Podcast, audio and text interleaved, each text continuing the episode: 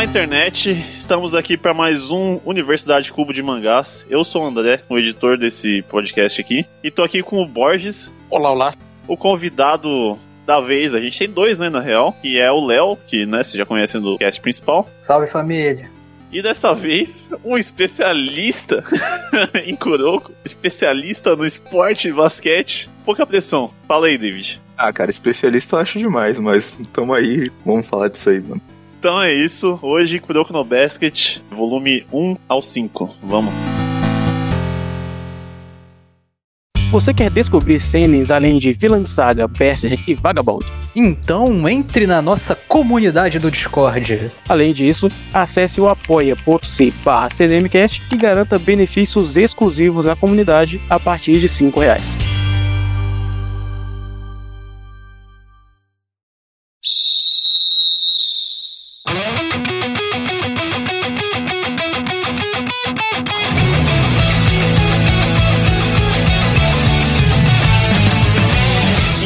Vamos fazer aquela breve apresentação de sempre. A gente, né, conta um pouco aqui da nossa experiência com o mangá. Eu acho que é justo começar com quem tava mais, mais negativo para gravar isso. Borges, qual que é a sua experiência com o Kuroko e por que você não queria gravar de jeito nenhum? Cara, olha só. Minha experiência com o Kuroko foi com anime primeiro. Uhum.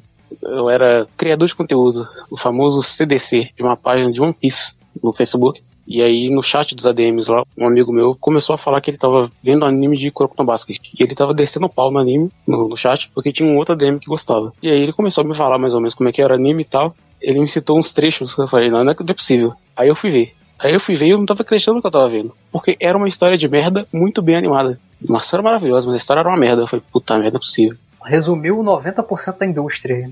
É, sim. Tava aqui com o Hayao Miyazaki, né? e aí eu peguei e vi tudo, tipo. Eu ia ver só os primeiros episódios, aí eu acabei vendo tudo, porque o Kuroko ele escala e vai ficando cada vez pior. E a gente ficou lá no chat, batendo papo sobre, sobre o Kuroko e infernizando o máximo possível o cara lá que gostava. Eu nessa época só tinha 50 episódios, então não tinha terminado da terceira temporada. Aí eu terminei a terceira temporada no mangá mesmo. Foi o contato inicial com o mangá foi logo, logo no final, de onde tinha parado ali na segunda temporada do anime. Já tinha acabado então quando saiu a terceira temporada? Já, já. E foi isso. A minha experiência com o Kuroko foi, foi essa, toda negativa. E é triste porque em seguida eu li Slandank, né? E aí eu falei, putz, é, Kuroko, realmente não deu pra você. Vem cá, tu desgostou tanto do bagulho que tu viu até o fim. Quem é mais tsundere? É você ou o Midorima, cara? Como é que é? cara, eu gostava da animação, você acredita? Quando tinha aquela animação dos dribles, dos passes, cara, é realmente bom. Sim, é bem bom. Qual estúdio do, do, do anime? É algum estúdio famoso? Production G. É o estúdio que fez o Haikyuu, basicamente. Deve ser a mesma staff, inclusive. Anime de esportes, cara, tô dentro. Tá aí, né? Outro mangá que é melhor que Kuroko, Haikyuu. É, sei lá, né? Que é o esporte não ajuda também, né? o, o vôlei não ajuda muito, mas. Então é discutível. É. Pior que eu prefiro o vôlei do que basquete. Eu também prefiro o vôlei do que o basquete. Ah, sei lá, eu não, não, não curto não. Esses negócios que é copa de peteca, tá ligado? Ou então, eu muito recentemente vi um anime de Kuroko. Tipo assim, acho que a primeira temporada saiu, tipo, sei lá, fim do ano passado, começo desse ano. E eu fui ver, assim, muito tipo, sabe, madrugadão. Eu falei, sei lá, só quero ver alguma coisa aqui para relaxar. Tem esse anime de basquete aí, eu gosto de esporte e tal. Vamos, vamos ver. Cara, eu me diverti pra caramba, assim. Eu, eu adorei, assim, eu virei um grande fã do anime. Tipo, acho uma, uma baita produção. Acho muito divertido, gostei muito assim mesmo. E, e assim, não foi Obrigado, eu fui com, com, com, a mente muito aberta, assim, não fiquei muito sendo muito criterioso, muito não. Foi seu, tipo, primeiro anime de esporte, assim? Não, meu primeiro anime de esporte foi aquele de futebol lá, cara, Inazuma Eleva, né? Ah, sim, sim. Não, é, teve o Super Campeões e depois o Super 11, que é o Inazuma. E eu já vi outro anime desse mesmo estúdio também de esporte, que é o Kazega Futeru. É a corrida, e teve o ping-pong também que a gente até falou aqui no CDM. Então, assim, já, já vi bastante coisa, na verdade. Entendi, entendi. O lance dessa leitura aqui, né, é mais pra, pra ver essas coisas que eu não enxerguei vendo o anime, né? Eu só aceitei, assim. É, eu acho que todo mundo né, o anime foi bem popular, assim. Acho que foi o, o Kimetsu no Yaiba de sua época, pode-se dizer. Ninguém conhecia, acho que, o, o, mangá antes de lançar o anime, assim, né? E o anime deu um boom gigantesco. E deveria ter continuado assim, né? Cara, é o true hater do Kuroko, mano, tadinho. Ah, sim. Ah, você não me viu falando de Reborn, cara. Você não me viu. Assim, quando eu conheci Kuroko, eu já gostava de alguns animes de esporte, assim. Curiosamente, poucos eu assisti até o final, sempre porque são muito longos, né, geralmente. É. E acho que Kuroko foi um desses, assim, eu assisti as duas primeiras temporadas, gostei bastante, porque né, eu gosto dessa vibe de mangá de esporte no geral. Teve uma época que eu tava rato de mangá de esporte, tava assistindo todos que estavam saindo na temporada.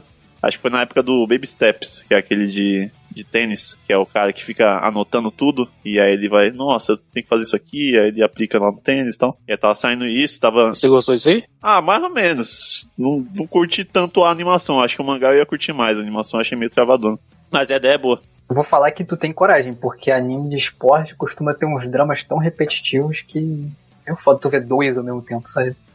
É, então. É, mas tava, tava ratão. Aí eu, eu lembro de ter visto o Yoamush Pedal também, que é de ciclismo. O almoço é maravilhoso, cara. Maravilhoso. Só que aí eu fui ver é, 60 volumes, sei lá quantos, aí eu parei também. É, eu também parei por isso. Então, tem esse problema, né, de mangá de esporte. Geralmente, você tem que ter uma paciência pra ver até o final, porque os caras saem da... jogar na ribanceira até ganhar o Mundial. Eles não, não, não param a história enquanto não estiver no topo.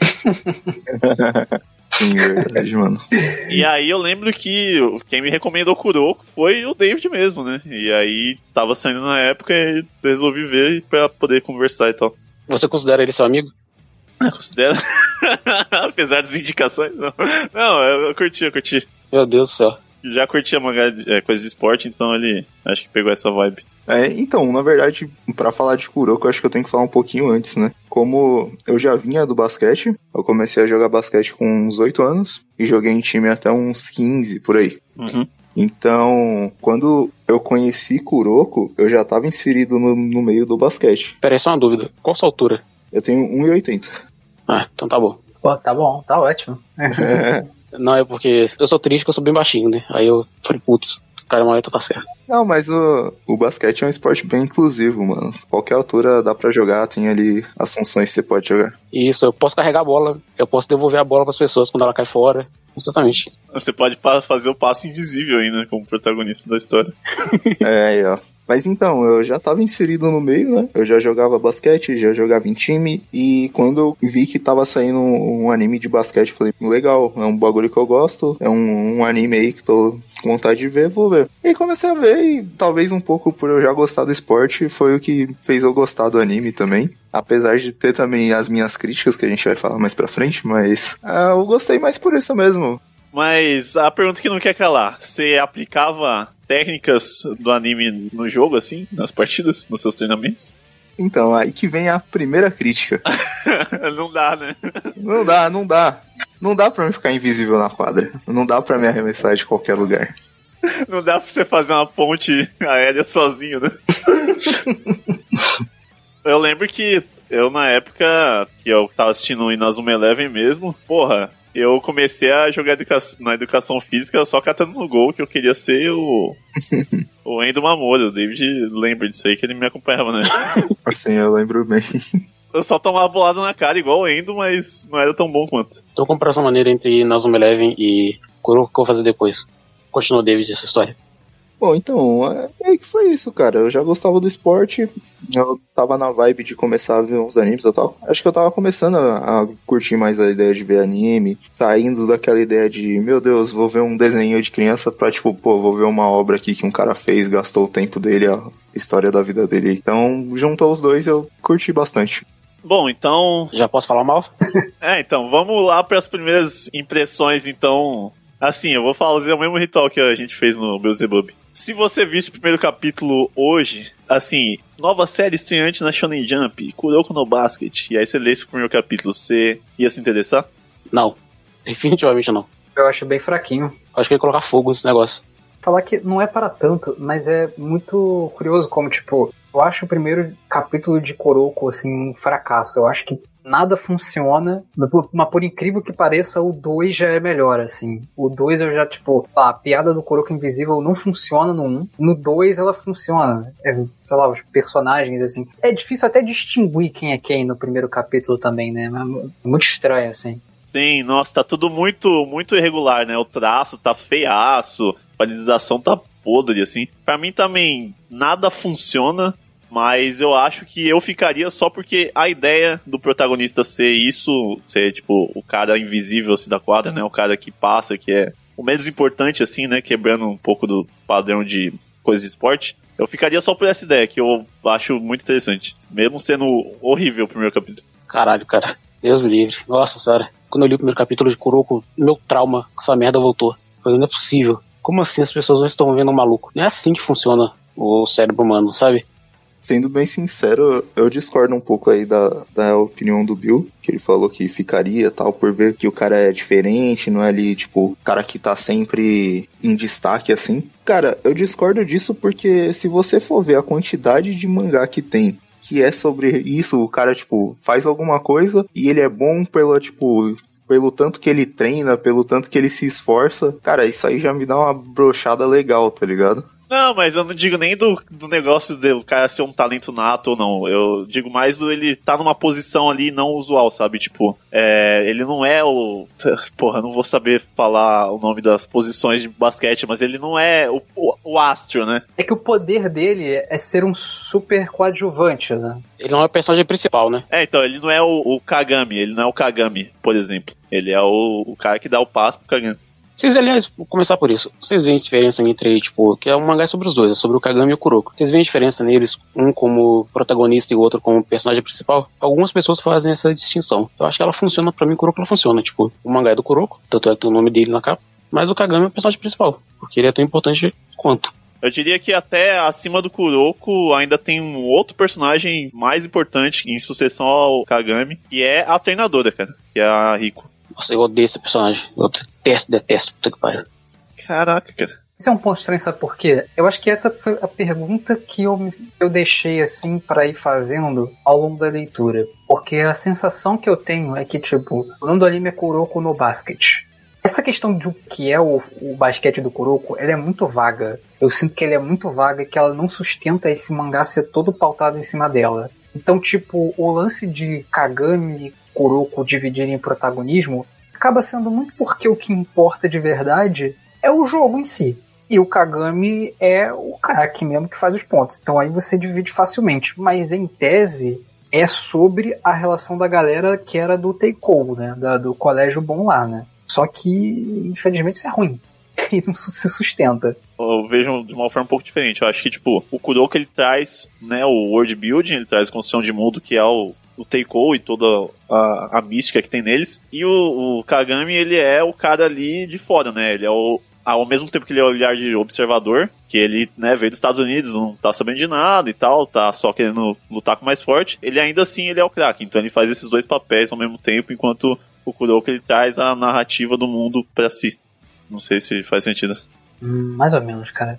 É porque o ponto do Kagami também é muito vago. Tem um amigo meu que ele fala, né? O ponto do Kagami é eu vou pular mais alto. Essa é a jornada do Kagami, pular cada vez mais alto também. Acaba que é isso, é o jogo. É o jogo. É o que importa é o jogo, a função dele no jogo.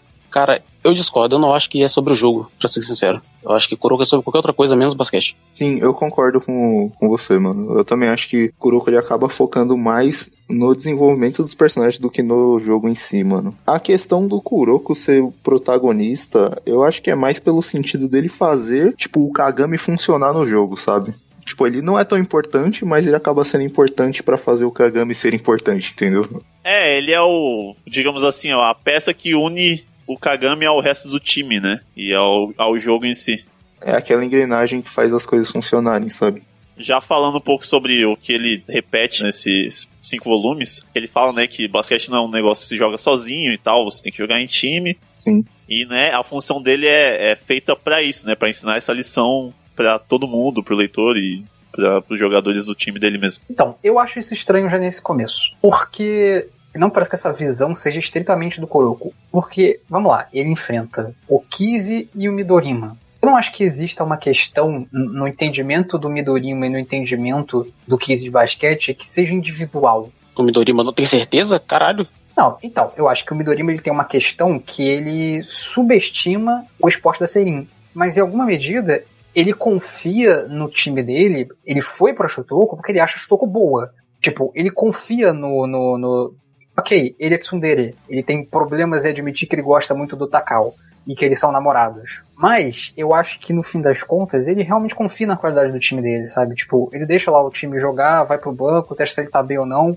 Ele pede pra passar a bola para ele, mas tipo, ele é um craque. Eu não vejo ele exatamente como alguém completamente desvirtuado do time dele. Putz, cara, eu discordo. Eu também discordo. Tipo assim, eu acho que ele vê assim, como. Se eu tenho que escolher um desses dessas escolas lixo aqui, eu vou escolher a mais aturável. Vou escolher a menos lixo.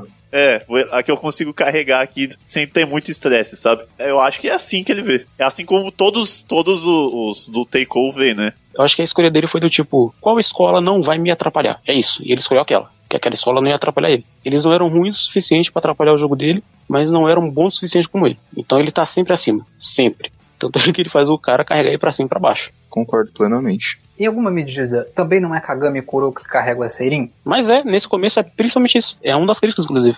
Acho que no primeiro volume sim, mas eu acho que depois eles conseguem mudar isso, assim. Tava até me incomodando bastante. Eu acho que nos cinco primeiros volumes é isso. É, não, tem, tem um desenvolvimento muito legal. Tem, tem uma parada legal ali de mostrar qual é a qualidade de cada um desses veteranos que eu acho muito bom. Isso, inclusive, vai se solidificando, assim, eu acho, ao, ao, ao longo do mangá. Mas, sei lá, eu ainda acho que é isso, tá ligado? Eles são craques. O Kizzy, por exemplo, é o craque da, da, Tudo bem, o Kizzy é um cara já um pouco diferenciado dos malucos da Teiko, e, e, e, ele assumidamente, nesse trecho que a gente leu já, ele falou: Ah, o Kuroko me fez perceber que é muito legal jogar basquete lado dos caras. Mas assim, era chato antes? Eu não vi isso ser chato pro Kizzy antes. O Kizzy tava lá jogando.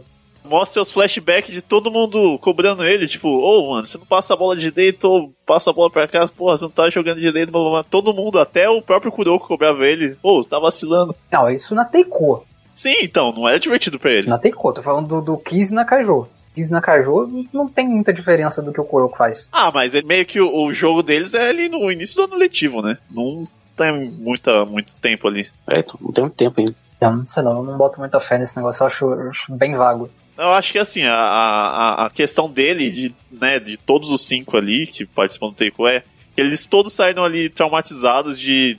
Porque era uma, um negócio que precisava assim, cada um faz o seu, tem, tem seu desempenho individual, é, não jogavam como né, um esporte de time. E agora o Kuroko, né, que nunca concordou com essa visão, tá se encaixando e se apaixonou pelo Kagami, porque né, ele viu que com a cooperação dele, ele consegue realizar o sonho dele de jogar um esporte de time e tal.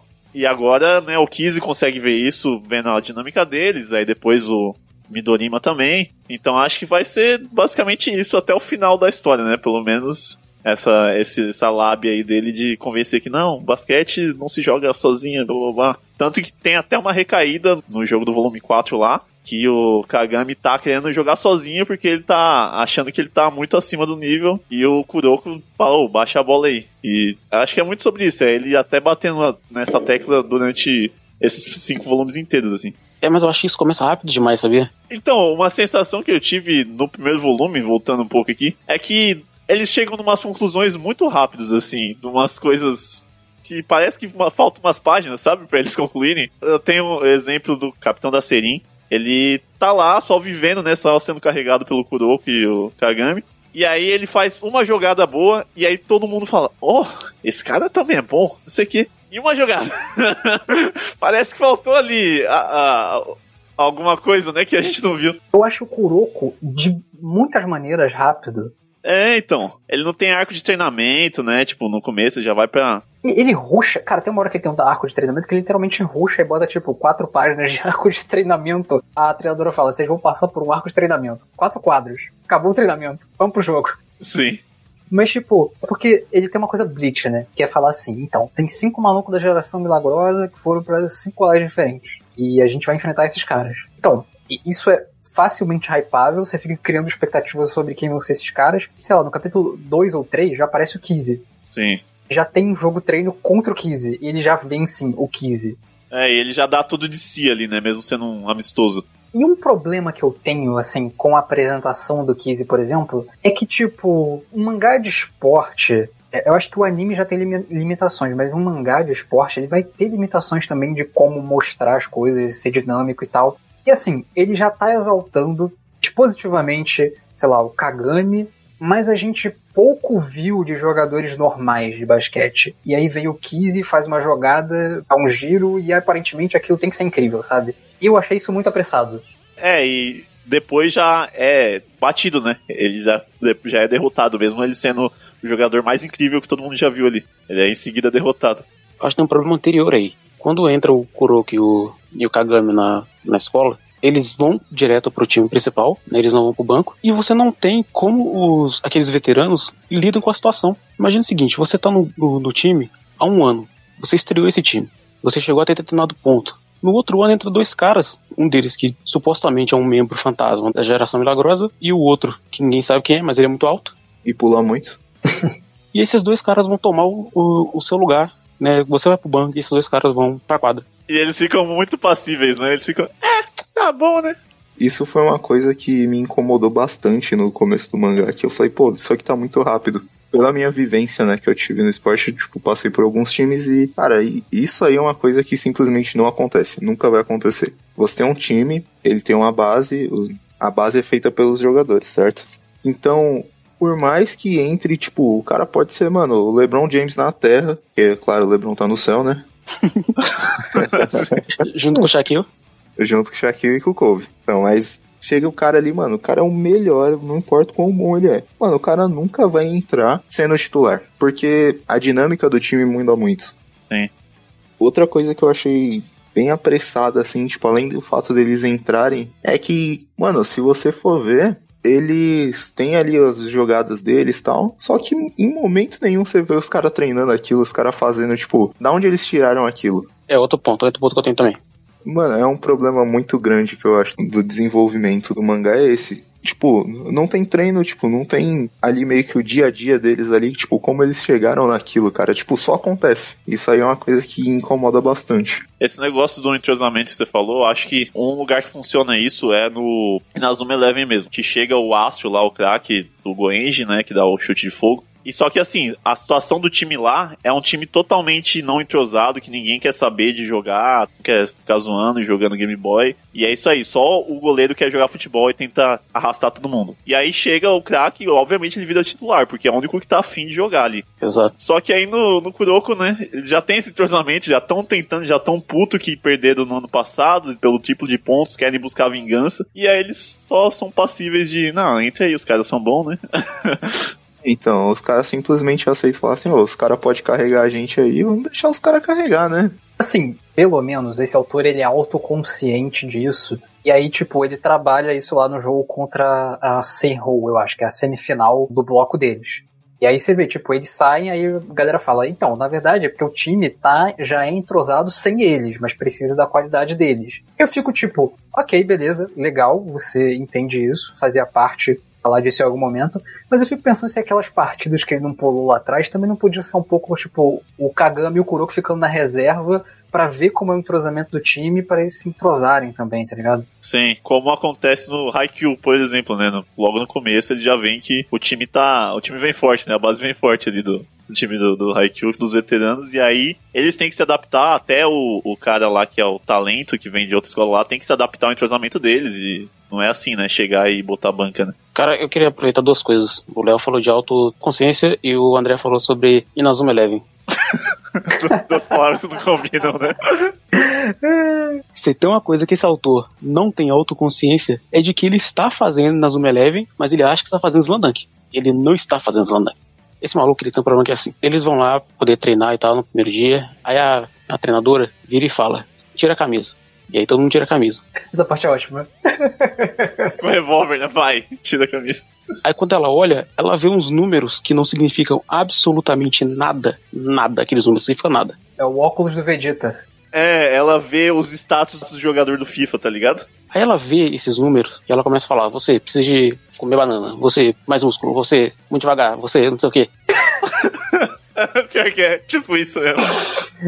Depois eles tentam justificar isso com o seguinte: o pai dela é preparador físico, né? Alguma coisa do gênero. Então ela cresceu acompanhando a função dele. Então quando ela bate um olho em alguém, ela tem alguma percepção daquilo, do que, do que aquela pessoa geralmente precisa. Olha só, se ele não tivesse colocado esses números aleatórios, não quer, quer dizer nada, e falado só, ela sabe que você vai ter dificuldade em saltar, porque ela olha para sua constituição, o pai dele é preparador físico, ela olha para sua constituição física e ela entende que ainda te falta alguma coisa. Beleza, mas não, ele joga o bullshit, ele é igual cubo. Ele tenta jogar ciência no meio do bullshit. Exato, exato. A explicação do Kuroko, por exemplo. Mas, o Borges, a sua força é inodora, cara.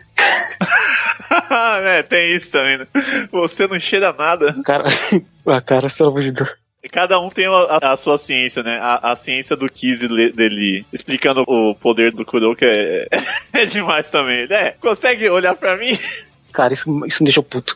Uma coisa é quando o maluco tá tentando ativamente te fazer não prestar atenção nele. Ainda que o David tá aqui, ele pode me dizer que se é possível, numa quadra que tem 10 pessoas a quadra tem 20 metros, se um jogador sair do, do raio de, de olhar do outro. Mas beleza. Aí o Kiz vai dar um exemplo, olha, joga a bola pra cima. Aí o cara olha pra bola, aí você fala, viu? Você não me viu mais. Mas o que ele explica, quando o Kuroko está sentado numa mesa, as pessoas chegam, se sentam de frente pra ele e não veem ele. Ele não tá distraindo ninguém, ele só tá sentado numa mesa. Ninguém viu o maluco. A explicação é que ele desvia a atenção das pessoas. E quando ele não tá fazendo isso? Como que as pessoas não enxergam ele? Aí, mãozinha no coração, mano. Desenho chinês. Sabe por que não é mãozinho no coração? Porque o meu problema é esse, tipo, em Slandunk lá, o o Inoue, ele tá preocupado em estabelecer os fundamentos do basquete. Que é uma coisa que o Kuroko não tá preocupado, é outra história. Sim. Mas o Inoue tá preocupado em estabelecer os fundamentos do basquete. Ele explica cada jogada, cada posição, cada tipo de combinação, ele explica tudo. O Kuroko não tá preocupado em fazer isso. Ele imagina que esse público já conheça os fundamentos, então ele parte por outro tipo de história. Ele imagina que você já leu né? Você já conhece um mangá bom disso, então vai. Exatamente. É o Jujutsu, né? O Jujutsu você tem que vir com um volume de Hunter x Hunter preso lá nele. E aí, assim, aí o que me incomoda é isso, tipo, falar, cara, você não precisa me explicar o bullshit científico desse negócio. Só fala que os caras fazem.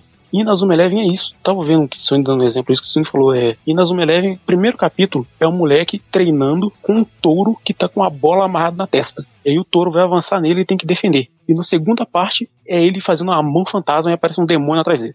Sensacional, né, cara? Esse mangá, puta merda. Ele não explica cientificamente, você só aceita. É isso que ele faz. Kuroko tenta explicar as paradas. E aí me tira da história. Porque se ele tá me explicando, se ele tá tentando usar a ciência do meu mundo pra explicar isso, e eu sei que não funciona desse jeito, eu não acredito mais. Fala, caraca, esses números aqui não significam nada, esse negócio de explicação do Kuroko não serve pra nada. O maluco que enxerga a quadra inteira. Ah, meu irmão, vai tomando cu, é assim que funciona o olho humano.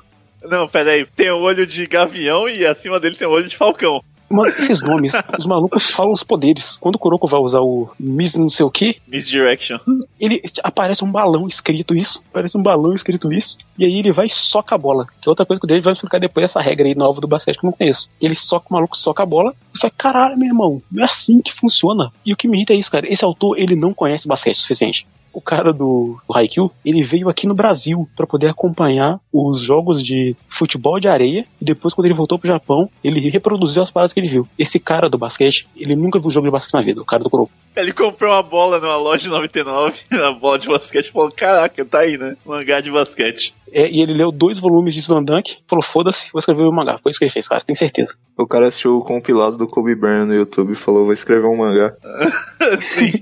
Eu discordo do Borges. Eu lido muito de boa com, com esse território misto de Kuroko entre um Inazuma Eleven e entre um Slandunk, que infelizmente eu nunca, nunca li ou vi. Eu não acho que tem problema na explicação científica. É, é claro que ela tem a função de explicar, porque ela é uma explicação. Mas eu acho que eu vejo a explicação não só como um fundamento, mas um jeito de você ter como reverter aquela técnica, tá ligado? Porque não dá pra você também não fundamentar a parada, porque você fala de Inazuma Eleven, mas eu acho Inazuma Eleven péssimo. Porque Inazuma Eleven, ele parte pra um jeito meio Bleach, sabe? Tipo, não tem técnicas com fundamentos diferentes. Tipo, chega um momento, o Endo cria uma técnica que só desvia os chutes. Isso funciona por um jogo. No outro jogo, é uma técnica que para técnicas. E aí você sempre precisa ficar evoluindo as técnicas. Eu já não acho que é bem assim em Kuroko. Tanto que tem esse Takao aí que consegue parar a misdirection do, do Kuroko, por causa do olho de falcão, mas você vai ver que outros times não têm. Eles têm outras contramedidas para lidar com o time da Seirin.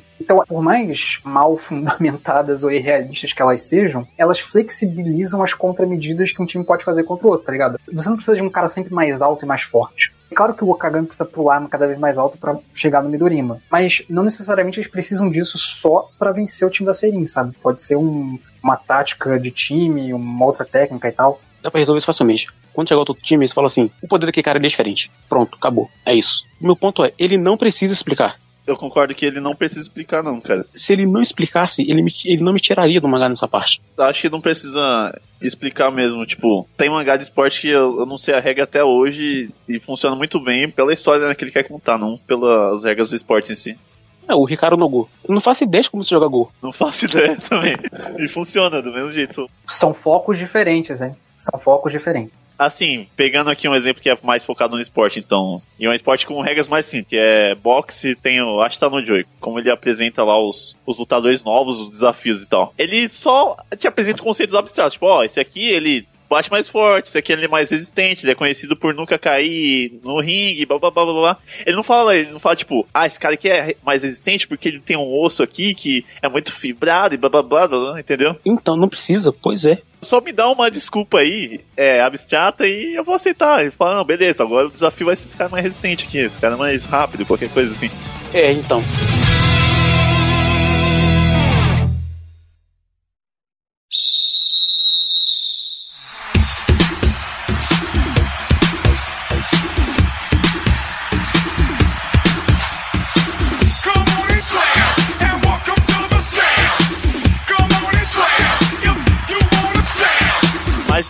Né, voltando pro volume 1 aí, né, que é esse arco do Kiz. Queria falar uma coisa que me incomodou demais. A gente falou do que o traço tá ruim e tal, mas a quadrinização tá pavorosa porque eu não consigo entender o movimento que a, a bola tá fazendo, cara. Nossa senhora, nossa senhora. É assustadora. É, Eu juro pra você, todo passe que o Kuroko dava, eu não sabia se tava indo pra frente ou pra trás, porque ele não bota uma linha na bola assim, tipo, ó, tá vindo pra cá. Ele sempre coloca duas direções, aí você não sabe pra onde tá indo, pra esquerda ou pra direita. Você sabe que ela passou no meio. Eu vi umas paradas, tipo, o cara joga a bola pra esquerda e aí o maluco pega e faz a cesta na direita. Eu Falei, caralho, por que essa bola foi? Tá É, Por que que tá, o sim, que tá acontecendo? Cara, tava, tava horrível, assim. Lá pros volume 3, 4, até melhora um pouquinho, mas também não fica excelente, não. a experiência de sair do anime e eu vi há pouco tempo pra ler o mangá, ela acaba enganando um pouco, né? Eu acabo ficando na memória o storyboard do anime, não a quadrinização do cara aqui, né? Então, no volume 1 foi bem difícil de reparar isso. Eu acho que eu reparei um pouco mais a partir do, do 2, mas tem uns momentos assim que quando ele tenta fazer uma quadrinização um pouco mais. Assim, eu acho que ele faz boas cenas, sabe, aquelas cenas de uma página ou duas páginas, eu acho que elas. Ele consegue fazer umas legais, mas Sim. tem umas composições de página que ele vai fazer assim, que são com os quadros, com uma disposição meio diferente do quadro, que fica. não dá pra entender. Fica esquisito. Não ajuda muito a dar dinâmica pro jogo, sei lá. Eu vou pegar o exemplo mais recorrente, que é como ele desenha o ato da cesta feita, né? Ele coloca a bola embaixo do aro e, tipo, a redinha indo pra cima, assim, né? Como se algo tivesse passado ali e ela levantou pelo impulso e tal. Mas várias vezes eu não sabia se a bola tinha entrado e feito a cesta ou errado, sabe? Porque ela já tava embaixo e eu tinha que olhar pra cesta e reparar se a redinha tava pra cima, quer dizer que entrou. Então, cara, eu demorava tipo uns 3 segundos pra raciocinar assim. É, se entrou a bola ou não, toda vez que, que eles faziam cesta, cara. E isso atrapalhava muito meu, meu ritmo, assim, de leitura, pelo menos. Primeira vez que ele fez isso, eu achei que tava de cabeça pra baixo. Eu falei, ué, por que, que a cesta tá pra cima? Eu falei, ah tá, é o movimento físico, né? Que a cesta vai pra cima. É, é, o, é o problema que eu acho que eu tenho com quadrinho americano, principalmente os mais antigos, assim, que eles colocam o ato depois, né? Eles não colocam o, o soco, a mão encostando no rosto do cara, eles colocam a mão depois, o cara levando impacto, e aí hora ou outra uma linha assim de, né, significando o movimento da mão e tal, mas nesse caso do Kuroko não tem linha, né? Então acaba que você não sabe pra onde a bola foi, não. Cara, tem uma parada que me incomoda nessa parte que é ele não sabe montar as jogadas de maneira que elas causem impacto em mim. Ele fala, olha, fulano vai utilizar a jogada tal. E ele não faz uma cena longa mostrando os passo a passo, mostrando o passo a passo dessa jogada. Olha, aqui ele tá passando a bola pra fulano, aí fulano dribla não sei quem. E esse, com esse drible ele passa pra não sei onde, ele joga a bola pra não sei quem, e essa pessoa vai lá e faz a cesta. Não, ele faz quatro quadros numa página. O cara tá com a bola, o cara passou a bola, a bola entrou no, no aro, a bola tá no chão. E ele fala que foi uma jogada incrível. Eu não consigo acreditar que foi uma jogada incrível, porque eu não vi a jogada. Ele picota, cara. Isso me tira a experiência de ver o jogo. Uma parada maneira no basquete é isso, é que, tipo, do pouco acompanhei, né? É você perceber a sequência da jogada. E se ele fala tanto da jogada em grupo, né? De jogar em grupo e tal, que não é esporte individual, então me mostra esse pessoal jogando em grupo. Não me mostra uma sequência de quatro cestas seguidas, e ele fez também. São quatro cestas seguidas do Kagami. Eu falo, caraca, mas o que, que ele fez aqui pra ele fazer essas quatro cestas seguidas? Quais foram as jogadas, sabe? O que aconteceu com o outro time? E os outros jogadores fizeram o quê? Conseguiram contribuir com alguma coisa? Ele tem a mania de Bleach também, que Bleach adora uma pose. Tudo aqui ele faz pose pra ter impacto. Então é o Kagami enterrando, ou é o Kuroko fazendo um passe maravilhoso, ou é o cara lá do, do óculos sendo elogiado por alguma merda que ele fez. E só isso, ele não me dá material pra poder analisar essa jogada. É, e ele sempre faz o ato depois, né? Você pega, tipo, Haikyuu, você tem toda a cena do Hinata pulando e com a mão estendida, dobrada, assim, com linhas mais fortes, assim, na mão, que quer dizer que ele tá, né, movendo em alta velocidade. E aí depois ele mostra a bola, né, numa linha quicando no chão e tal. E aí você sabe, porra, ele deu um puta tapaço na bola e ela quicou e tal. Aqui não, eles só pegam e, né, de repente tá na cesta. É, me incomoda por ser um negócio de um esporte de ação rápida, né? Basquete, não ter a noção desses movimentos é bem chato. Sim, é, eu até tinha, quando eu tava lendo, eu achei que isso era uma coisa que só incomodasse a mim, porque eu já joguei, então, tipo, pra mim é essencial essa parte de, tipo, ter toda a construção da jogada, eu acho tipo, muito mais interessante do que realmente, tipo, ah, o cara acertou a arremesso. Sim. Então, tipo, eu achei que era uma coisa só minha, mas vendo vocês falarem, realmente, tipo, outra coisa além disso, tipo, de não mostrar o desenvolvimento da jogada tal, uma coisa que me incomodou bastante é que ele não mostra, tipo, bem o- como o jogo tá rolando, tá ligado? Tipo, mano, teve situações que, tipo, tava lá, meu Deus, o time inimigo tá com 8 pontos na frente, tá impossível deles fazerem um ponto, tá tipo 8 a 0 Do nada, tipo, corta, o jogo tá tipo 14 a 7. Tipo, mano, como que os caras fez 7 pontos sendo que tava, tipo, tão impossível de fazer os pontos? Pois é. Sim, tem cena que eu não sei nem que quarter que tá, sabe? Então, eu tenho um ponto sobre isso. Eu acho que ele faz sim. Eu acho que ele mostra o clique pra mudança de ritmo do jogo. É surgir alguma contramedida do time. Aí ele mostra que o jogo tá equilibrado. Porque, bem ou mal, não tem como ele mostrar o jogo todo de basquete. Por mais que os caras sejam muito incríveis e, sei lá, o cara consegue parar o Kagami toda hora, ele não consegue exatamente parar o Kagami toda hora. Tipo, o outro time ainda consegue fazer uns pontos. Então eu acho que ele é mais sobre esses cliques por pontos de viradas de quem tá controlando o jogo e quem não. Eu acho que é mais, mais ou menos isso. E eu acho que o básico ele faz. Tipo, ele não precisa mostrar o jogo todo, mas se ele te desse uma noção de umas jogadas maiores antes, fica mais fácil de acreditar que aquela virada foi possível, sabe? Sim. E aí até um prato que eu queria perguntar pra você, já que você já jogou o, o esporte. Você consegue entender as jogadas sem que ele te fale o que, que tá acontecendo? Tipo, igual quando o Léo falou lá, o cara que. O Léo não, o, André falou, não sei que, que jogada que é que ele faz no ar e que não dá pra fazer sozinho, mas ele faz sozinho. A ponte, a ponte sozinho. Ponte aérea, ponte aérea. É a ponte aérea. É, tipo, você consegue reconhecer que ele fez aquilo sozinho e se seria possível, sabe, tipo, só lendo o quadrinho, sem, sem que ele te fale, olha, ah, ele fez isso agora. Você consegue entender ou não? Tipo, Sim e não, digamos assim. Dá pra você entender, tipo, o movimento que ele fez, tipo, pelo menos pra mim eu consigo entender o movimento que ele fez. Só que é como a gente já falou, tipo, que eles não têm muito, tipo, jogadas, tipo, certas. Parece que é tudo um grande improviso durante o jogo deles, sabe? Porque quando você tem um time, tipo, na vida real, que você treina, a grande maioria das jogadas que você faz é treinada, é ensaiada. Então, tipo, você treina, tipo, 30 vezes que, tipo, o cara vai sair do ponto A pra vir no ponto B fazer tal coisa, e isso o jogador B vai fazer tal coisa pro outro lado da quadra, e assim vai. E como não tem essa parte desse treino, deles fazendo, tipo, estratégia, parece que é, tipo, um grande improviso, e tipo, ah, vou fazer isso aqui porque vai ficar bonito na foto. Eu acho que isso é um vício de vários animes de esporte, assim, que eu vejo fazendo. Mas acho que um negócio que o Kuroko pelo menos acerta um pouco é que esse improviso não vem por parte dos jogadores, vem por parte do- da treinadora que ela descreve que, né, de repente, que essa jogada é, do nada que ele fez é um negócio que eles tinham planejado, é do parte do plano, coisa do tipo. Então faz parecer que é mais planejado, né? E faz parecer que ela tem mais utilidade ali, porque o resto de anime assim de esporte, treinador no geral é bem inútil, só serve pra marcar. Mas mesmo assim, tipo, não, não me vende essa ideia de, É, tipo, não é ainda perfeito, né? Mas sim, Eu vou dizer que esse time da Seirin, e talvez todos os times de Kuroko, eles me lembram o Flamengo do Renato Gaúcho. Porque são times muito mais baseados nos talentos individuais dos jogadores do que propriamente. Assim, sei lá, tem tática quando eles vão marcar. Mas mesmo assim são umas táticas meio genéricas, né? Acho que o Da- o David vai saber dizer isso melhor. sim, é, são as coisas bem básicas. Porque é tipo assim, marca man to man. Tá, man to man, tem esse jeito de marcar. Tipo, é um, chegar um cara em cada um. Ok, tranquilo. Mas na grande maioria das vezes, a Seirin pra vencer um jogo fala. Tem um momento que o Ryuga literalmente fala isso quando eles estão jogando contra Shutoko, que é. Galera, vamos correr atrás da bola sem pensar no que vai acontecer. E vamos ganhar esse jogo. e é meio isso, tá ligado? tipo, vai na raça aí, tem o Kuroko, tem o Kagami, eles vão fazer na sexta, foda-se. E é meio chato isso às vezes, assim. exato. Sim, eu acho que o, o problema no geral, não é nem tanto de eles fazerem isso. É que é sempre isso. Tipo, não é uma coisa ou outra, assim, uma adaptação que precisou no jogo. Tipo, em todos os jogos é isso, sabe? Sim, sim. Tendo um cara do, do- da geração milagrosa ou não, eles têm que bolar né, que um, meio que um planinho, só que o plano é totalmente improvisado mesmo. É...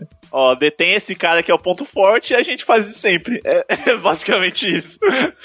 É, por exemplo, aquele jogo lá do, do menino angolano lá, que era grande pra caramba. Cara, tipo, foi um, um improviso do caramba e ele não era nada demais. Ele, ele só era um cara alto. Senegalês. Isso, senegalês, não era angolano. Ó, a, a piada dele pegando o Kuroko assim, no, tipo, com as duas mãos e levantando é muito bom, né? Tipo, o garoto, você não pode ficar aqui na, na arena.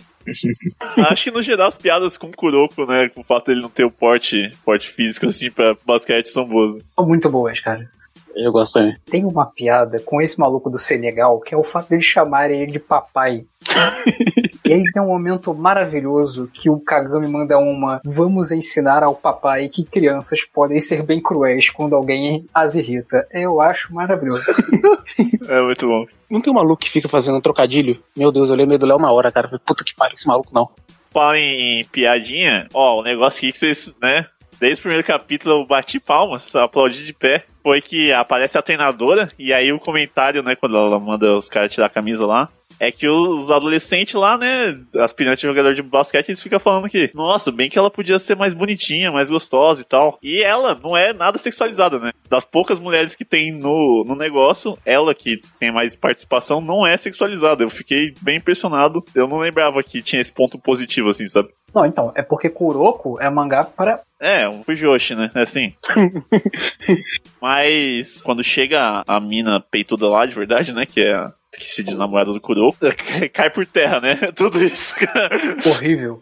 Não, então, é Kuroko tentando dizer que ele é anime de, de hétero, tô na Shonen Jump, sou mangá de hétero. Não é porra nenhuma. É um bait pra Fujoshi desgraçado. É muito homoerótico, cara. Muito homoerótico. O tempo todo. Sim, nossa, o primeiro, a primeira conversa dele ali com o Kagami, tipo, sobre ah, eu vou te fazer ganhar e você vai ser. Eu vou ser sua. Eu quero, eu vou ser sua sombra. Você é sua sombra. e Você vai ser minha luz. Caralho, cara. Que depoimento brega. É Goenkilu lá no arco da Swing Skimmer. E pra quem não sabe aí, sombra quer dizer que fica por baixo, luz fica por cima e tal. Aí você já imagina aí o que, que vai rolar. É, exatamente. É, sem contar que os, os dois é, é o estereótipo do Yaoi, né, cara? Que é o cara bruto, grandão, e o outro é tipo, "Ah, retraído, nossa, sou tímido. Isso, isso. Não curiosamente, tipo, o maior público de Kuroko era feminino. Olha só que. Por que será, né? O maior público de Kuroko era feminino. São as meninas que hoje estão comprando o Tokyo Revengers, né? Eu não entendo Japão, juro que eu não entendo. Mas é, nesse sentido, o Kuroko criou o mar pra Haikyuu nadar de braçada, né? Foi a mesma, a mesma coisa, assim, né? O Joshi vindo...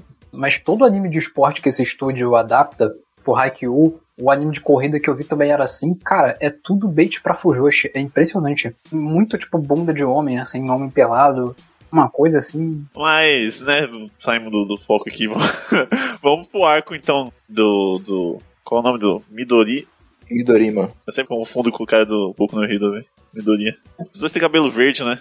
Pô, cara, esse arco do Midorima, ele me deixa muito puto, porque é o seguinte, eu tenho todos os meus problemas com o começo, mas ao menos o Kizi, o Kagami e ali uns dois ou três, eles têm carisma. Eles conseguem sustentar o mangá ao menos o carisma. Né? O Kagami, ele tem muitas expressões. Dá pra ver quando o cara tá puto, quando ele tá feliz, sabe? Ele é muito expressivo, por mais que ele seja um pouco mais vazio.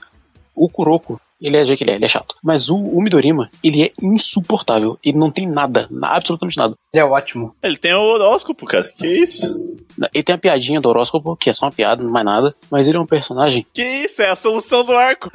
É literalmente o Deus Ex Machina. É o cara ser leonino. é o personagem mais vazio desse mangá. Juro você. Todo mundo aqui já, já viu esse inteiro. Então, cara, sério, até o final, esse cara é o mais abandonado dessa geração milagrosa. Ah, não, sim. Ele não tem muito pra onde desenvolver mesmo. Isso é verdade. Ele não tem nada, ele não tem nada. O Kids depois tem lá o desenvolvimento dele com, com a Omni, ele tem com, com o Kagami também. O Midorima, ele não é nada agora, e eu sei que ele não vai ser nada no futuro também. Eu não entendi esse jogador até agora. Ele não tem nenhum dilema, ele não tem um motivo pra, porque ele não quer errar, sabe? Ou porque ele faz a cesta, três pontos. Já que a gente tá falando sobre esse esporte aqui, o que, que ele significa pra você? Tem nada, tem nada nele. Mas, brother, o que que significa basquete pro Kizzy? Porque isso explico mais pra frente. Explico mais pra frente. Não agora, mas explico mais pra frente. Foda-se, explica porra nenhuma. Que- Toda essa geração milagrosa, tirando, sei lá, o Murasaki Bara e o outro cara lá, tem alguma coisa. E Kuroko, né? Porque é o protagonista. Mas assim, honestamente, eu não me importa que esse maluco não tenha nada. Eu adoro a relação dele com o Takao. Mano, é assim, é um cara rígido, rigoroso, que faz unha pra jogar basquete e que fica todo dia vendo lá o, o SMS do João Bidu pra saber qual, é o item que ele vai ter que levar pro jogo. Mano, esse personagem é extremamente interessante. Nossa, Léo, você é muito carente. Aceita qualquer coisa, pelo amor de Deus. Nossa, eu vi isso. Eu falei, puta que pariu mesmo. É, ele é um personagem extremamente caricato, mas assim, ele surge como interessante, só que o fato de ele ser caricato faz com que ele não tenha pra onde desenvolver depois, isso é real. Olha só, quando ele aparece aí e fala, pô, o cara nunca erra. Então imagina, esse cara treina pra cacete pra ele nunca errar uma cesta, sabe? Então eu falei, beleza, por que que ele faz isso? Cara, se você quer que eu acompanhe essa história, esses personagens precisam me dar alguma coisa. Eu não vou acompanhar a história porque o cara vê horóscopo. Ele fala que, pô, cesta de 3 é 3 pontos e 2 é 2. Errado é 2. Três animais. Exatamente. Mas, ô Borges, eu entendo seu ponto, tá? Inclusive, eu entendo seu ponto. Eu ia falar que essa coisa do 3 vale mais que 2, ela é idiota. Mas desculpa, eu- os diálogos de Kuroko são muito idiotas muitas vezes, cara. É impressionante, assim. São insuportáveis. Mas o meu problema com o Midorima é só isso, tipo, eu falei, putz, tu me coloca esse personagem agora, sabe, logo no começo, onde você quer engajar o público com, com ele, e assim, pelo menos eu já não veria no começo. Mas agora eu veria menos ainda. Eu falei, putz, você tira o Kizzy, que ao menos tinha umas piadinhas engraçadas lá dele copiar os outros, que é um poder maneiro, dele ser modelo, das meninas ficar em cima dele, dele supostamente ser bonito quando ele é feio pra caralho no mangá. No anime eles dão uma consertada, mas no mangá o bicho é feio. Nossa, cara, ele, esse autor tem um problema com olhos. Todo mundo é zarolho. Todo mundo. É inacreditável. Todo mundo é estrábico nesse mangá. Em algum ponto, os olhos são tão juntos que eu acho que eles vão virar um só. e aí, pelo menos, o Kiz tem isso. Ele, o Kiz ele é carismático, pelo menos. Ele é ativo, sabe? Ele movimenta o negócio.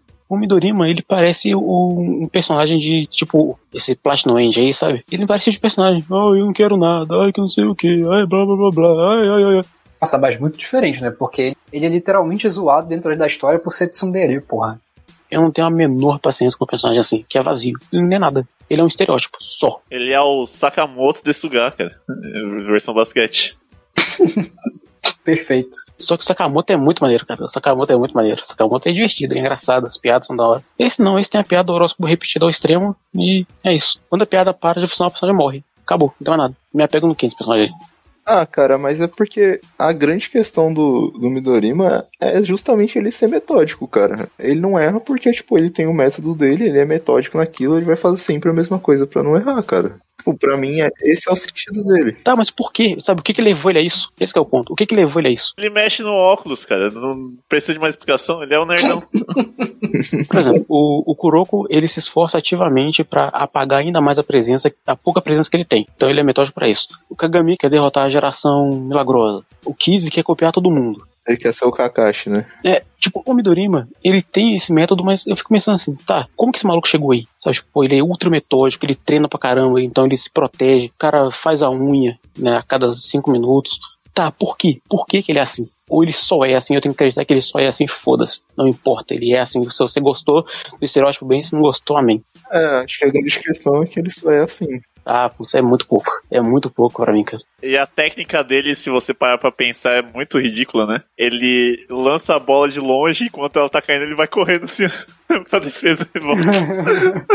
ah, cara. Cara, eu vou te falar uma coisa. Se isso fosse fisicamente possível, na frequência com que ele faz, porque eu já vi jogador fazendo jogada de longe igual ele, mas não seguidas vezes como ele faz sem nunca errar. Se isso fosse possível, isso era uma, essa é uma puta estratégia. Você joga, já sabe o que vai acontecer, você corre. Sabe o que que é? Vou mandar a meta, meta informação aqui. O Midorima, ele é o protagonista do mangá seguinte do autor de Kuroko, que é o cara do golfe que não erra. É exatamente, cara. Esse cara lançou outro mangá? Sério mesmo? Ele fez outro mangá de esporte, uau. Fez, é um mangá de golfe chamado Robot Laser Beam, alguma coisa assim. Já foi O cancelado? protagonista, já. é, o protagonista não erra uma atacada. E aí, né? Acabou a história, né? Se ele não erra. Pô, eu fiquei pensando assim, cara, quando fizerem esse maluco errar, ele vai entrar num, num surto psicótico tão grande, porque ele nunca errou. É, então, eu fiquei esperando, fiquei esperando isso. Eu falei, pô, se eles fizerem essa virada, vai ser legal. E lá no finalzinho, quando o Kagami começa a atrapalhar ele com os saltos e ele não, não consegue fazer a cesta,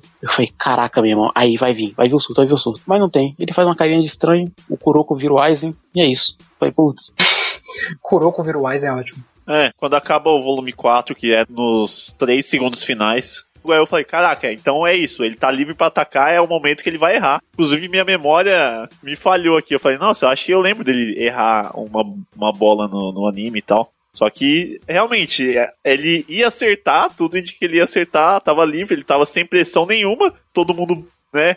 Não pode perder esse jogo, blá blá. Não, treinei o último lance, tô calminho, calminho. E aí, o, o Kuroko, né, o, o Mastermind, o Master Plan, previu que o cara previu que o cara previu. Ai, meu Deus.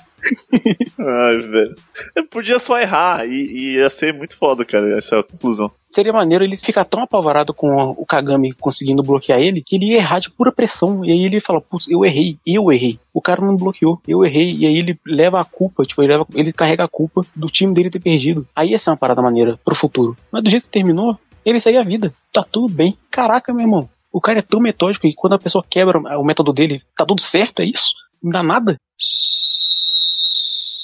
Então, eu ia perguntar pra vocês, vocês, tipo, de maneira geral, assim, gostam dos jogos, apesar que a gente já comentou que tem essa dificuldade, assim, dele mostrar as jogadas e mostrar o andamento dos jogos, assim, mas eles curtem, assim, sei lá, as táticas e, e contra-táticas, sei lá. Não, eu não curto porque justamente por ele não mostrar. Ele fala o que fez, mas ele não me mostra fazendo. E quando mostra, ele corta. E quando ele não corta, ele não consegue é, construir uma jogada, a jogada de uma maneira interessante, porque ele não sabe fazer quadrinização. Então ele me atrapalha, é um mangá que me atrapalha a entender a história. Aí eu não consigo curtir. É, então, eu também acho que é bem por aí. Por mais que, cara, eu amo basquete, tipo, é o esporte que eu mais joguei na minha vida, mas, né, tipo, no mangá você não consegue sentir a emoção do jogo em si, sabe? Você fica muito preso ao poderzinho dos caras, sabe? No anime é maravilhoso os jogos, são maravilhosos. Sim, porque você consegue ver as jogadas acontecendo, né? Eu fico empolgadão, cara. É o que falta no, no mangá mesmo. Exatamente, não tem aquela velocidade, não tem um ritmo, não tem, tem nada, não tem a sequência, infelizmente. Porque eu falo que, tipo, bem ou mal, sei lá, quando tem uma parada tipo assim, Kagami, você tem dois saltos pra dar. Aí eu fico, beleza, administrar dois saltos pra dar, o que eu vou dizer, é uma possibilidade de dar uma contramedida e ao mesmo tempo, tipo, é uma limitação. Então eles vão ter que arranjar um jeito de fazer uma tática para dois saltos funcionarem. Eu fico, ok, eu consegue trabalhar com essas limitações e ele consegue oferecer ataques e contra-ataques que são, são beleza. Mas de fato, acho que aí entra o fato de que eu vi o anime, tal- talvez ainda esteja com a memória do anime muito fresca, e aí o que tá no mangá, bem ou mal, acaba funcionando pra mim. Nesse jogo contra o Midorima, cara, lá pro final ali, antes do, do último quarter, né, que teve todo esse lance do... Ah, previ que você previu. Eu tava ali, bora time, bora, porque a gente não tem ré e tal. Eu tava torcendo mesmo, cara. Eu tava, eu tava me empolgando cara, com o negócio, porque eu tava vendo ali que eles estavam desenvolvendo cada personagem com a sua característica. Tem o cara que ele é tipo um Midorima nerfado, que ele acerta todas, só que 50%, né? É, Maravilhoso essa piada, cara. Essa piada é muito boa. um em cada duas ele acerta. Então, Midorima nerfado é ótimo, cara. eu achei muito legal, tipo, que ele usou umas características de todos ali, dos veteranos e tal, pra desenvolver o time, né, que não tava tão desenvolvido até então. Eles literalmente chegam num ponto que eles não conseguem pensar no que fazer pra vencer, porque eles só tem essa estratégia do Kuroko e o do Kagami, né? Então eles ficam, caraca, o que que faz então? E aí realmente coloca os outros personagens pra funcionar. Eu, no geral, gostei desse jogo. Aquele jogo que os caras eram fortes na defesa, sei lá, não consegui entender muito bem a dificuldade que eles tiveram em passar deles, não, cara. Sinceramente. Porque eles passaram meio de forma mágica, assim, né? Tipo, ah, agora eles né, passam a defesa e foda-se. É meio WTF esse lance de os caras usam arte marcial pra jogar, né? É meio. Nossa, Sara, Sara. Ah, cara, ah, cara, é, é isso aí que é, a gente falou dos boosts, atrapalha, atrapalha. Você mover o braço de acordo com o lado que você move a perna, cara, você vai só parecer um esquisito andando. Tenta aí em casa. O Kuroko me deixa triste quando tenta explicar as coisas. Eu só queria que ele só fizesse umas paradas, sabe? Não, não explica, mano, não explica. Ah, ele, ele vê a quadra inteira. É isso. É isso que ele faz. Tá bom, eu aceito que ele vê a quadra inteira. Ele vira o pescoço rápido. Tá bom, é isso. Ô, Davis, tem alguma consideração sobre o jogo? Só essa parte do, do time aí que usava artes marciais, eu acho que foi o método que ele arrumou de falar, meu Deus, esses caras aqui são fisicamente superiores. Tipo, Eles treinam muito a parte física. Mas se não fosse arte marcial, fosse qualquer outro método, ia dar no mesmo, sabe? Aliás, um- uma parada, tipo, quando eu tava vendo o Kuroko e eu comecei a fazer piada sobre isso na época, né? quando saiu o anime ainda, o pessoal ficava mandando nos grupos lá, até no chat, ficava mandando vídeos de jogadores da NBA, principalmente, fazendo as jogadas que os personagens fazem, né? Pra mostrar que elas são possíveis. O LeBron James de 2,10m sumindo no meio da arena. Esse do Kuroko foi engraçado, que o, maluco me mandou um vídeo que era assim, tipo, tinham dois jogadores, né? Um tava marcando o outro, e aí tava acontecendo uma ação atrás, na parte de trás lá do jogador que tava marcando o outro. E aí acontece alguma coisa lá atrás, faz um barulho, que o cara, ele literalmente olha pra trás. Enquanto ele olha pra trás, o maluco que ele tava marcando aproveita e corre, aí até que o cara olha pra frente de novo, o maluco sumiu. Aí ele falou, tá vendo aí, ó, o que o Kuroko faz funciona. Misdirection. Eu falei, falei, meu irmão, são coisas completamente diferentes, cara. O maluco literalmente virou a cabeça pra trás. O Kuroko, ele tá com um estalinho no chão, ele corre pro outro lado. É um cara no, no fundo da quadra faz. Ah, ah. Aí os caras olham assim. é. Eu acho que a grande estratégia do Kuroko é o próprio autor que coloca tantos caras pensando em um milhão de coisas mirabolantes, ele falando com a própria cabeça que ele não presta atenção no jogo, sabe? ele não tem esse poder de sumir, tipo, é os caras que têm o poder de não prestar atenção. Pode ser também. Eu queria exemplificar a parada do que eu disse, que esse- autor, ele não conhecia basquete o suficiente pra poder fazer esse mangá, que é o momento icônico que o Kuroko dá um soco na bola. Quem leu por Scan pegou isso, porque esse autor depois ele mudou. A repercussão foi tão grande que no volume ele teve que consertar, que aí ele faz o Kuroko espalmar a bola, né, no anime. Que é a mesma coisa que no anime depois. E aí explica pra gente, ô, ô David. No basquete, você pode socar a bola? Então, cara, não tem nada dizendo que você não pode. Eu li uma regra que dizia simplesmente que você não pode. Nem chutar a bola. Socar, chutar, você não pode. Não, é, realmente, chutar a bola você não pode. Mas socar a bola, pelo menos nunca me aconteceu, né? Nunca tentei. Mas, tipo, eu acho que não é estritamente proibido, não, cara. Tipo, Nunca passou pela sua cabeça que não, é- que não era necessário? Não, não, nunca pensei nisso. Até porque, tipo, na minha cabeça, se você pega pra socar a bola, o negócio em movimento, a precisão que você vai ter é muito menor do que se você simplesmente tocar seus dedos nela, né? De fato, de fato. Um objeto de borracha. né? E, e não tem um problema assim. Lembrando do, né, do professor de educação física falando pra não chutar a bola de vôlei que deixava calombo. Não deixa também na de basquete se você esmurrar ela.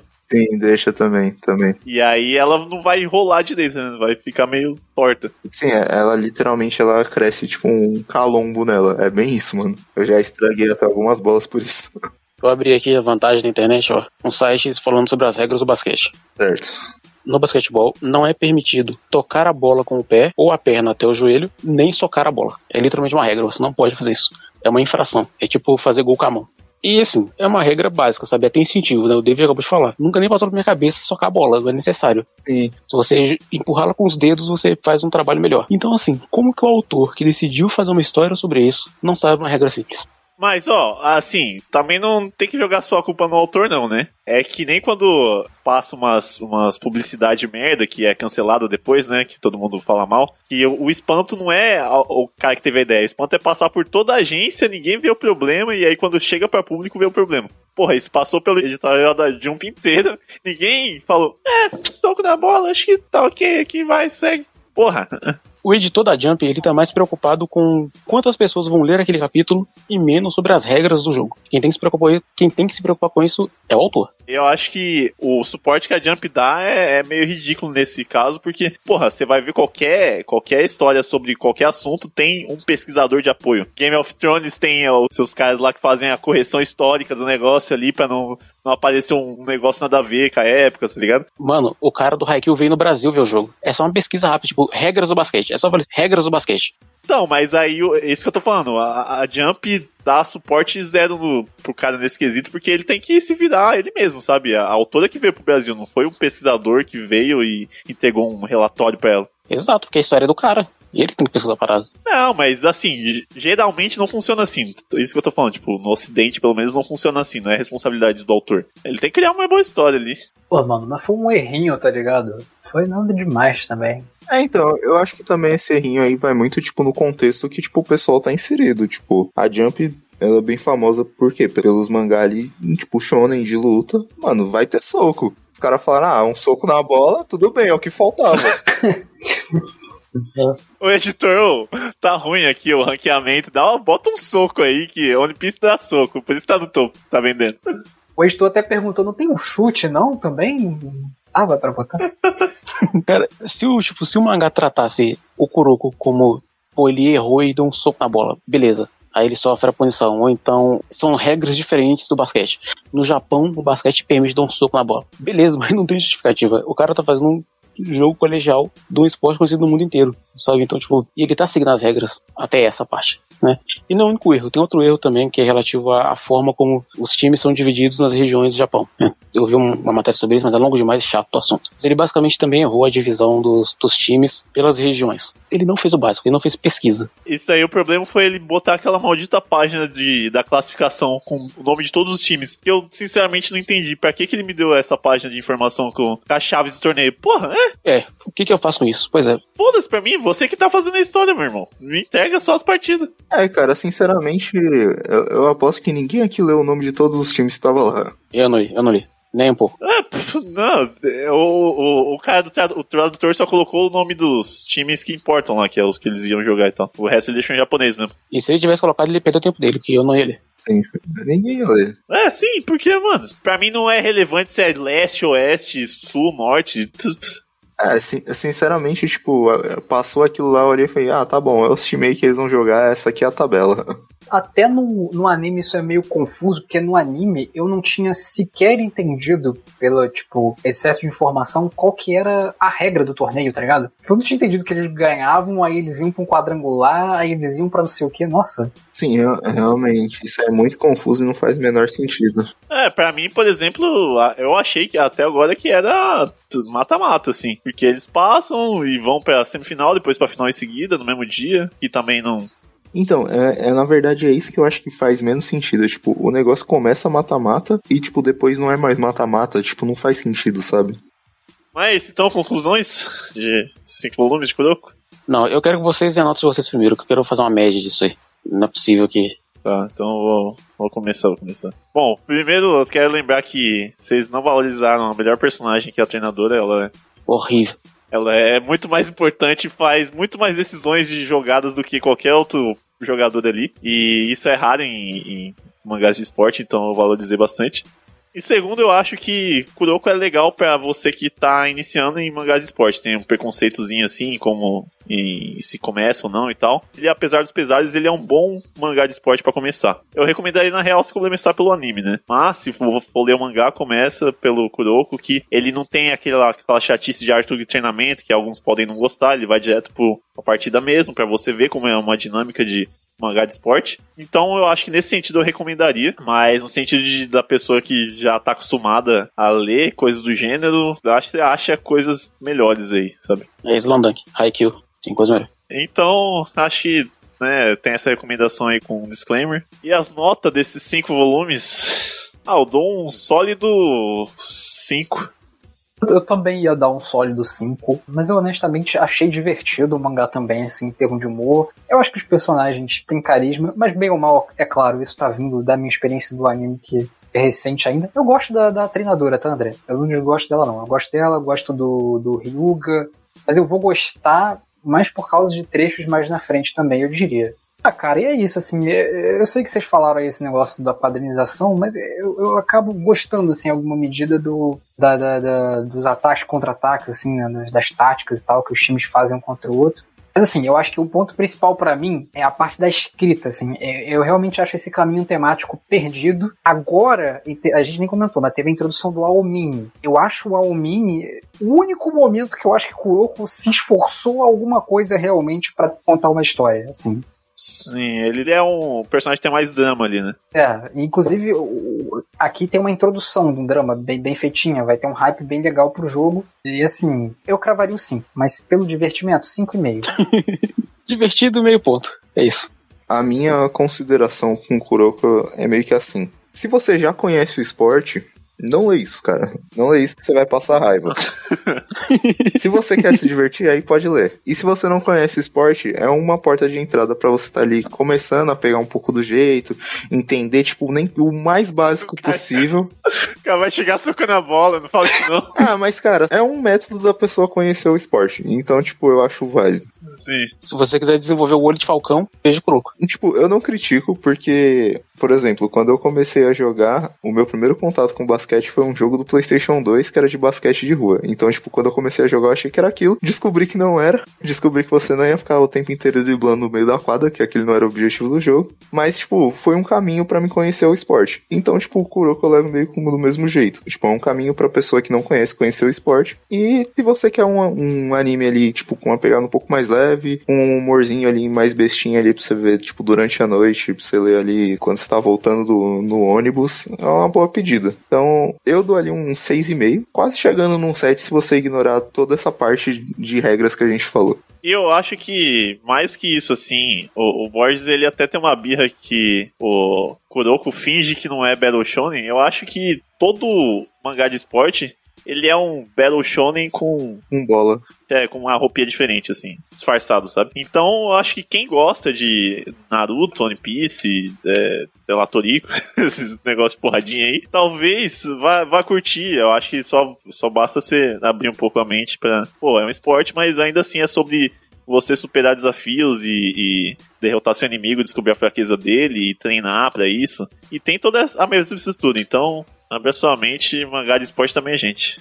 Ó, 5, 10,5, 17. Foi a nota de vocês. A minha nota é menos 17, que é horrível, e eu me recuso que isso aqui tá uma média maior que zero. Então a minha nota é menos 17, porque esse negócio é uma merda. Eu passei raiva, eu quase não terminei. Fui terminar às 8 horas da noite, porque eu tava muito puto. Cada página me deixava mais puto que outra. O humor funciona no começo, depois é um saco. Personagens são porre. Aquela treinadora, puta que pariu, vai tomar no cu. Caraca, cara, é- Esses treinamentos que não são treinamentos, cara, nossa, vai se fuder, vai se fuder muito. E esses personagens malucos, esse Midorima, ah, esse Midorima, cara, Excelente. Midorimi Takao, o melhor casal gay do Shonen. Como último aviso, só quero é, deixar aqui que eu tenho meia coleção de Kuroko à venda aí, se alguém tiver interesse. Os últimos volumes, nem a primeira metade, é tipo do 15 em diante até o final. Não lembro como isso veio parar na minha casa, mas ainda tá no plástico original. Só chamar no zap aí.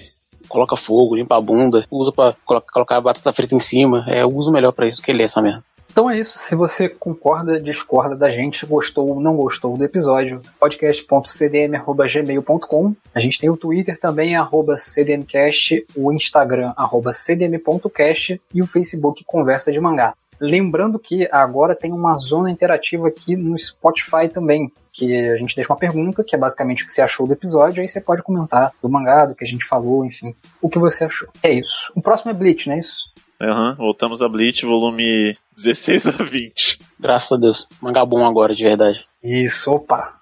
É isso. Já tô ansioso aqui. É, eu queria só agradecer aí o convite que me fizeram. Gostei muito de ter essa conversa com vocês. Gostei muito de reler o, o Kuroko, mesmo com todos os problemas que a gente falou. E foi muito legal, mano. Valeu mesmo. Opa, que isso? Cara, eu sou um cara muito gente boa. Porque eu já teria batido o André há muito tempo se me convidasse pra parada dessa. Nossa. Tchau, tchau. É, Chicken